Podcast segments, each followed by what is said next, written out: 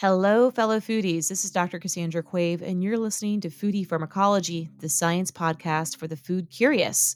This episode has a slightly different setup from what you may be used to when listening to Foodie Pharmacology. This interview is part of a series that I did in collaboration with the International Treaty on Plant Genetic Resources for Food and Agriculture. In this series, I talk to different experts about the trends they observe in plants that are important to our agriculture, diets, and health. I hope you enjoy. Plants have an important role to play in our survival and have adapted with us through several ages. It's fascinating to see that the plants that we grow and eat have changed over the millennia and tell us a lot about our history. Who is watching these trends? How can we watch these trends? What do they tell us? And how can they inform our planning for the future? Welcome to this episode of Treaty Talks. This podcast is brought to you by the International Treaty on Plant Genetic Resources for Food and Agriculture, an international agreement hosted by the United Nations Food and Agriculture Organization. I'm Dr. Cassandra Quave, and I welcome my co-hosts Álvaro Toledo and Luigi Guarino. Hey both. Maybe we can start by some introductions. Let's start with you, Álvaro. Hi, my name is Álvaro Toledo. I'm an agronomist with a focus on crop sciences and plant conservation. I've worked in FAO over the last 2 decades, mostly on conservation and sustainable use of agricultural biodiversity for sustainable farming. Awesome. How about you, Luigi? Hi, Cassie. I'm Luigi Guarino. I'm Director of Science at the Global Crop Diversity Trust in Bonn, Germany. And for the past 30 years or so, I've been working on plant genetic resources conservation for different international organizations around the world.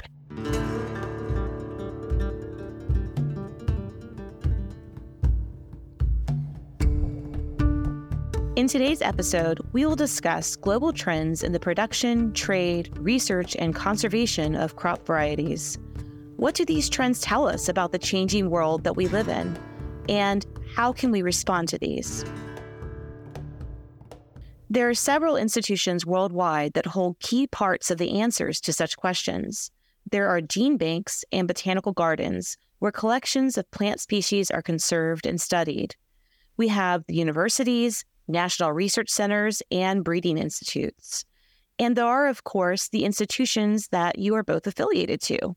Álvaro, can you describe the function of the International Treaty in this landscape? So the FAO Plant Treaty, it's the only international agreement that's fully dedicated to safeguarding, conserving, and exchanging the genetic diversity of the plants that we farm and we eat around the world. Such diversity is critical to global food security, and it's critical to sustainable agriculture and sustainable future for everyone. So the idea is that the treaty implementation brings together farmers, plant curators and breeders, and other scientists to enable cooperation across borders. The treaty aims at conserving food diversity for future generations, but also at ensuring that what we share today, the plants that we share today, the plant genetics that we share today, benefit everyone in a fair and equitable manner. That's great. And Luigi, how does this relate to the Crop Trust? Well, the Crop Trust is part of the treaty in the sense that it's an element of its funding strategy. What we are trying to do is raise money for an endowment, a trust fund in essence, that will support the costs of running, maintaining international gene banks for the long term, in perpetuity, essentially. So that's our core work, but we also raise money for shorter-term projects on the conservation and sustainable use of crop diversity. So if I'm understanding correctly, both the Crop Trust and the International Treaty play a role in safeguarding plant genetic resources and enabling collaboration and exchange. I wonder, though, if the International Treaty covers all of the crops and crop varieties that are relevant to food and agriculture? Yes, the treaty does cover all plant genetic resources for food and agriculture, but the treaty's multilateral system, which is truly innovative solution created through the treaty, applies to a more restrictive list of around 64 of our most important crops. So just to go a little bit into it, our food and agriculture includes many types of crops and forages. You have cereals, pulses, fruits and vegetables, nuts, roots and tubers, herbs and spices, oil and industrial plants. So lots of plant species, but what is most important is that within each of those plants, there's a wide genetic variability, and which translates into different traits and features of each plant variety. So the idea of the multilateral system of the treaty is simple. Anyone that wants to use plant genetic resources for research, breeding, or training can easily access the treaty pool of genetic resources. Everyone around the world uses the same conditions to provide and to use these genetic resources. You can use the genetics when you are working to address a food and agriculture challenge. Let's say to breed a plant variety that matures earlier to adapt to climate change, but you cannot use the genetics to develop a new cosmetic or a medicine. Well, I'm wondering then also, why is it important for countries to participate in the treaty?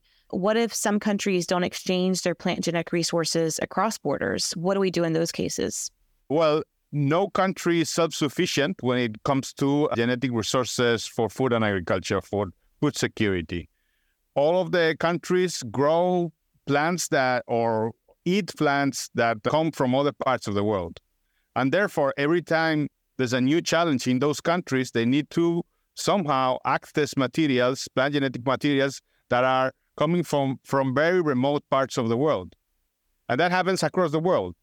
So no country is self-sufficient. Everyone depends on international cooperation to adapt their crops to the challenges they face, be it nutritional challenges, climate change challenges, or poverty alleviation challenges. Luigi, do you have any examples that could illustrate this? Sure. Let's start with coffee, for example. Millions of people around the world drink coffee, but only a certain number of countries around the world grow coffee. And in fact, the bulk of coffee production is currently happening in places like Brazil, for example. But if you look at where the diversity of coffee is, where all the different types of coffee that are present in the wild or in farmers' fields, the diversity is located in Africa. So there's interdependence amongst countries for the diversity of coffee. And going the other way around, for example, the important crops in Africa are cassava, for example, also called manioc, and maize. These are crops that went the other way. They went from South America to Africa. The potato went from South America to all over the world, Europe, Africa, China. So those countries are dependent on the diversity of potato that was originally found in Latin America, and which is much greater in Latin America than anywhere else. There was another example published recently which showed that a pest of sorghum called the sugarcane aphid, resistance to it developed in Haiti recently, or spread in Haiti recently, but actually the original gene that provided that resistance came from East Africa. So there's lots of examples from all over the world of one country depending on the genetic diversity of a crop from a very distant part of the world. That's basically these examples and the realization of our interdependence on crop diversity is at the heart of the negotiation and adoption of the FAO International Treaty 2001. But what we're looking now is a situation where the world of food and agriculture has radically changed since that time.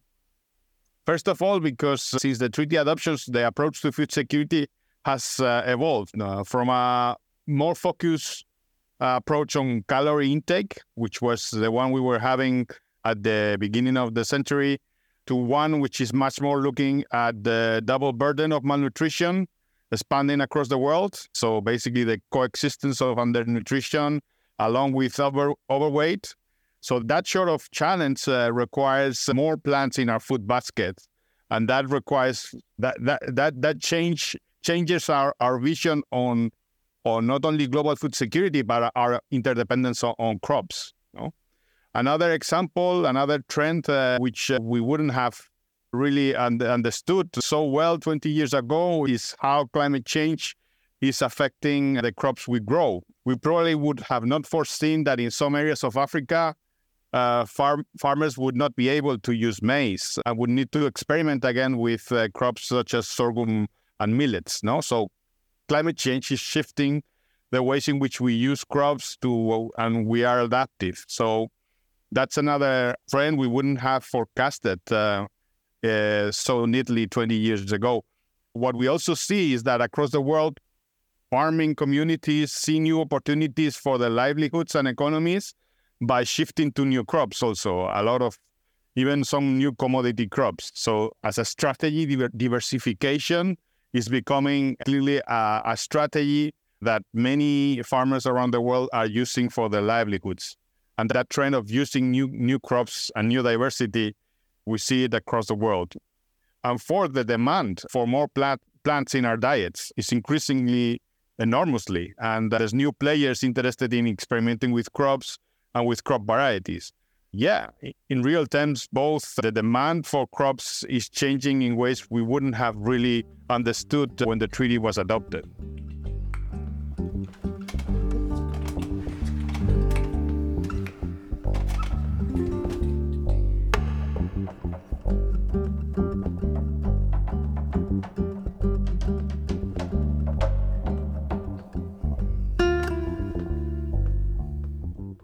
Now, I'm looking at this really exciting publication that brings together around 100 key metrics on the plants that are most crucial to the human diet on a global scale. These are the metrics that tell us which crops we produce most, transport the most, which ones are the most evenly used across the globe, and which crops we invest a lot of research into, and which are best to be conserved and more. It's a hugely impressive collection of data. Luigi, what does it tell us, and how can we use this collection? Well, it's an incredibly rich data set, which tells us a lot of things. Let me just pick out a couple. First of all, it tells us that although we often hear that humanity relies on a very small number of crops for the bulk of its calories, and that's absolutely true, it's also true to say that actually hundreds of different crops are widely grown, traded, present in the food supply, and researched all around the world. Not as many as there could be, I suppose. We have data here for over 350, but some studies say that up to 7,000 crops have been cultivated since agriculture began around the world. So there's still more that we can do to diversify agriculture. But having said that, it's not as bad as we sometimes think. And the other thing is that crop use is not static. As Alvaro said, there's been changes, and these changes will continue. One of the trends that is highlighted in the document, for example, is that there's been what the authors called an oil crop revolution in the past 20 or 30 years. A great increase in the use of oil crops around the world. And very likely, given the surge of interest in non-meat protein around the world, there's very possibly going to be a surge in the use of pulses and other legumes in the future. So the use of crops changes in time and varies from place to place on in the world. And the study really, really puts numbers on that. That's great. Well, we called the main author of the study, Colin Curry, who's a scientist and data specialist at the San Diego Botanic Garden and the International Center for Tropical Agriculture. We asked him who the potential users of the study and the underlying data are. There are a lot of different types of organizations and people that need information on crops. There are folks involved in the production of crops or in the trade of crops, economists or producers, farmers, of course, who need to know about crop production and about trade and the economics of such. There are also nutritionists and food security professionals that really need to know about consumption and trends. And then there are plant breeders who are interested mostly in where they can obtain new sources of diversity and how they can get them and how they can work with them and what is promising and what is not. And so one of the big challenges and interesting questions for this study was, could we find all kinds of different sources of information across all those different fields and put them together in a meaningful way so that ideally many of those folks could find this information in one source and also find it in a holistic way where they could look not only at production, but also about nutritional quality, or also look at knowing how much a crop is produced, also look at the genetic resources and how much it's conserved. Where all this comes together, I think, is in the Plant Treaty itself. In the Plant Treaty and in the negotiations at the international level, all this information would be helpful to be known, to be able to understand where these crops are at, how much countries need them or want to work together in a multilateral way to conserve them and trade them, and how we should devote international resources towards various different crops. So I understand from Colin that the data is relevant for various actors who, in one way or the other, follow and respond to trends in crop use.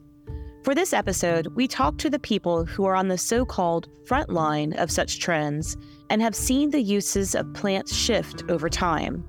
We'll first hear from someone who experienced this on a very personal level.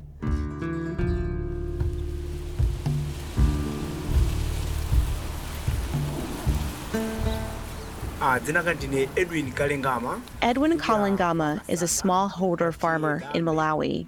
He used to farm tobacco, but with seasons changing in Malawi, with less and unpredictable rainfall, he had more trouble getting a good harvest and earning his living. When he walked by a demonstration plot with pigeon peas and groundnuts and heard about the advantages, he got interested and decided he would give it a try growing these crops on his own land. Edwin saw the multiple advantages. The leaves and roots of pigeon peas improve the soil structure, and he can use the stalks as firewood. Because pigeon peas and groundnuts do well, even with the little rain, he increased his harvest and his income. Edwin is now an advocate for the crop and teaches others how to plant it. He also shares his recipes to use the crops in various dishes.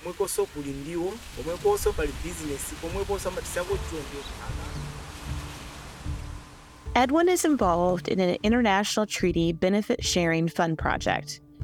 When you are listening to this and would like to learn more about this project or Edwin's story, you can see a link to more info in the show notes.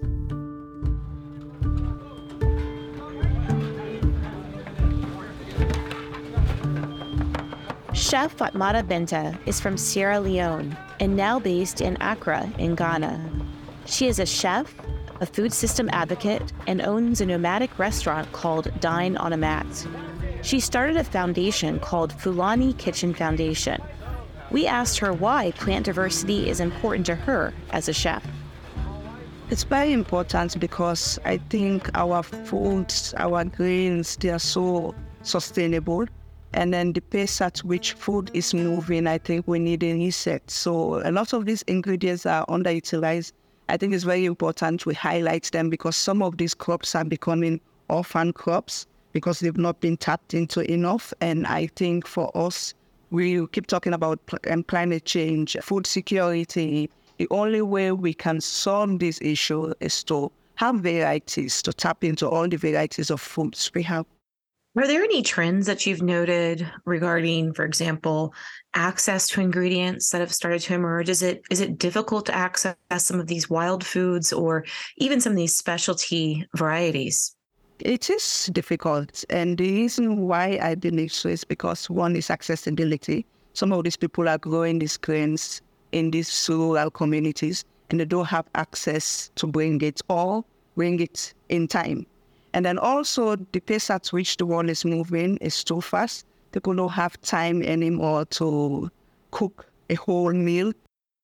Mostly the ancient grains are smallholder farmers. And because of also some of these grains are very tedious to process because they are still done the traditional ways.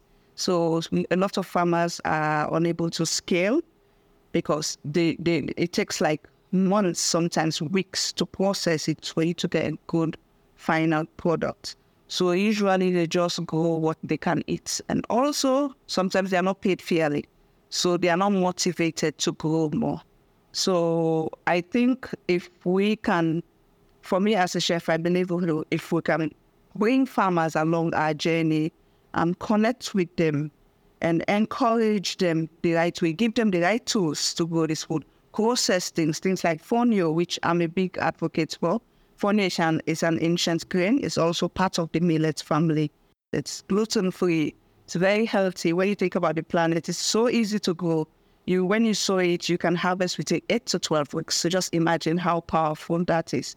It's all about collaborating with farmers, collaborating with diners, sharing recipes, and exploring varieties of food. Chef Benta is an advocate for ancient grains such as millets and fonio. She works with women growers in the north of Ghana and with chefs around the world to promote underutilized ingredients and Fulani food and culture. If you would like to learn more, you can listen to the full-length interview with her in the Treaty Talks podcast and follow her engagement in the International Year of Millets Chefs Challenge on FAO's social media channels.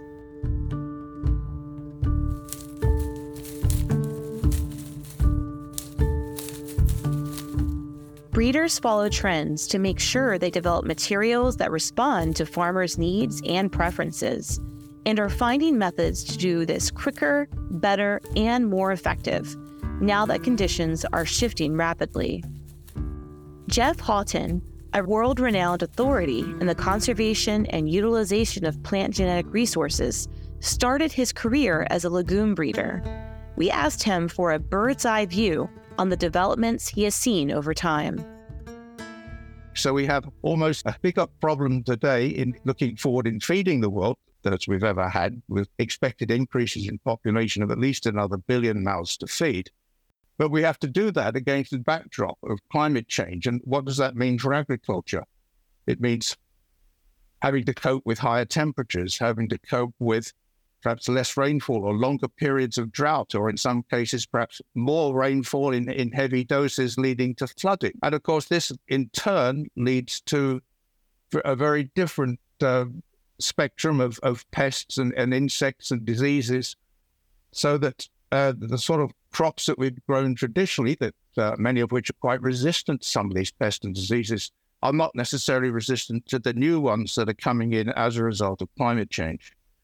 So we've got, I would say, as big a problem as ever as we faced back 50 years ago, but the conditions under which we have to address and come up with the solutions are dramatically different, and I would argue more difficult. And how we can breed crops and adapt our agriculture to meet the new conditions, I think, is the number one challenge that agriculture is facing at the moment, and in which plant breeding, I think, can make a major contribution, obviously not the only thing, but a major contribution to solving that. Can we just introduce crops, or do we have to breed a lot? The answer to that would be both, and practically including new types of crops as well. That's adaptation. The other thing is, how can we reduce the impact of agriculture on climate change? How can we mitigate some of the effects? And I think there's several ways there. Agriculture is, of course, a major contributor to climate change, and particularly through release of nitrous oxide, through its methane production, but also just through carbon dioxide with deforestation and other things. So how can agriculture perhaps be kinder on the environment? How can it produce less greenhouse gases? Well, one thing is perhaps produce larger plants which have larger root systems, and perhaps that are able to conserve and sequester more carbon in the soils. Perennial crops. There's a lot of interest at the moment in trying to look at not just planting crops annually, but having crops that will grow as perennials, and which in turn will mean that more carbon is sequestered. They have deeper and longer lasting root systems and so on, and are able to capture more carbon. There's some interesting cases at the moment of crosses between cultivated rice and a perennial rice from Africa, Oryza longistaminata, which has enabled scientists to produce rice which is perennial, which doesn't need planting every year. So the plants will come up every year. which is good both from the point of view as a questioning carbon, but also, of course, for holding soils. Perennial crops are less prone to erosion.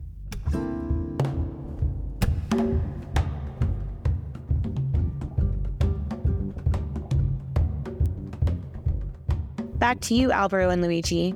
We've heard from a farmer, chef, and breeder. How do you relate this back to the study, and how can such trends and the data from the study inform us? Well, it's really remarkable how these examples really bring home how interdependent we all are. The Edwin story, the farmer from Malawi, really resonated with me in particular. He's going to need new types, new varieties of both pigeon peas and groundnuts, also called peanuts, of course. Now, it's interesting that pigeon peas are in the multilateral system of access and benefit sharing of the treaty in so-called Annex 1. It's an Annex 1 crop, but groundnuts is not. And many like him will need new varieties of both, and the diversity to breed those varieties are going to come from South America, from other parts of Africa, from maybe South Asia, India as well. The treaty is going to be crucial in allowing that access to diversity to occur. And I suspect it'll be much easier for pigeon pea than for groundnut unless we expand the scope of the access and benefit sharing system of the treaty to include important crops such as peanuts. That's really an interesting take. Álvaro, what are your thoughts? Well, I was particularly interested by the example given by Chef Benta, and I think it reflects how we've moved from a situation 20 years ago where we were looking at the treaty, we were talking about farmers and we were talking about breeders and gene bank curators. And now we're expanding to many other players in the food system. So that's very interesting in the way it works because now we see that the demand is growing in the end of the food system by the consumers, by these chefs, by everyone that is interested in gastronomy, how they're more and more demanding a diversity of plants and a diversity of crop varieties. Some in the world of gastronomy maybe going towards promoting local varieties of local products or local value chains. Others are using plant varieties and crops that do not exist in a given country. They bring them in because they relate to other cuisines. So that creates a dynamic in which basically we are using plants in ways that were very, very different to what we had conceived when the treaty was adopted. We had no idea that chefs could be included in this discussion 20 years ago, but now they are important players and decision makers. And who knows in 20 years from now, who will be the users of the crop diversity and the ones interested in it. So we need to expand our horizon. We need to think in the long term and try to expand the system of the treaty to capture this being future-proof so that we capture all of these different possibilities as we move forward. I'd really like to echo what Álvaro just said. You know, there are 64 crops that were put on the Annex 1 of the treaty 20 years ago, but we've got data here from 355 crops, each one, every one of which is important somewhere. And we know that there may be, up to maybe 7,000 crops that have been grown at some point in the past. So with climate change and increasing interest from the likes of chefs and local farmers and hobbyists all over the world, we need all the options that we can get. So we need to be able to draw on all this diversity. And so the treaty community, the community of the treaty, needs to revisit its thinking to see whether it can expand its horizons, as Álvaro said, and make sure that none of these crops are really falling through the cracks. I welcome all listeners to have a look at the crop metric study online and review the key findings. And for any of you who like to crunch data, or use the data for future research, you can also access the full data sets. Álvaro, to conclude, how do you see the research on crop metrics evolving in the future? Are there some logical next steps planned? Yes. There are four ways in which we see the research will be used. The first is quite immediate. In the next meeting of the governing body of the Plant Treaty, more than 150 members of FAO will meet and will gather to advance the treaty implementation in safeguarding, sharing, and using plant diversity for food security. They will consider the study as a new resource to support decision-making. So this gives them an incredible opportunity to rethink how to expand the basket of plant genetic diversity that they will share in the future. Secondly, the study creates a benchmark, the foundation to update the metrics in the future. Also, as you mentioned, Casey, the data sets are available. So researchers around the world that have an interest in a given crop or group of crops could download the data and for more detailed insights. Finally, the study reveals some important data gaps. Beyond the 355 crops covered by the study, there are thousands of other plants that play an important role in food and agriculture. So it's very important that we further systematize our data on these plants, as this is one of the best ways to visualize them and to enable a conversation about how they can reach their full potential in the future. This brings us to the end of this episode of Treaty Talks. I'd like to thank all the guests and co-hosts very much for their clear explanations and insightful reflections. I'd also like to thank you, our listeners, for tuning in to this episode of Treaty Talks. This podcast was brought to you by the International Treaty on Plant Genetic Resources for Food and Agriculture. You can find the link to the crop metric study and other related resources both in the show notes and on the website of the International Treaty. And that's at www.fao.org/plant-treaty. If you like this episode, you can listen to more interviews in the Treaty Talks series. And please help us share the episode with your colleagues and friends.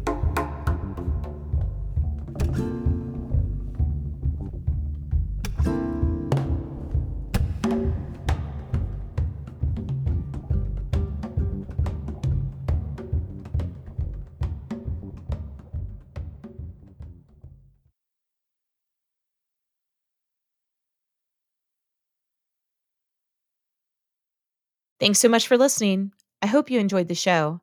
To listen to this and other episodes of the Foodie Pharmacology podcast, head over to foodiepharmacology.com. You'll find links to everything there, including some fun merch. We've also got links to our Teach Ethnobotany YouTube channel, where you can find full video versions of the show.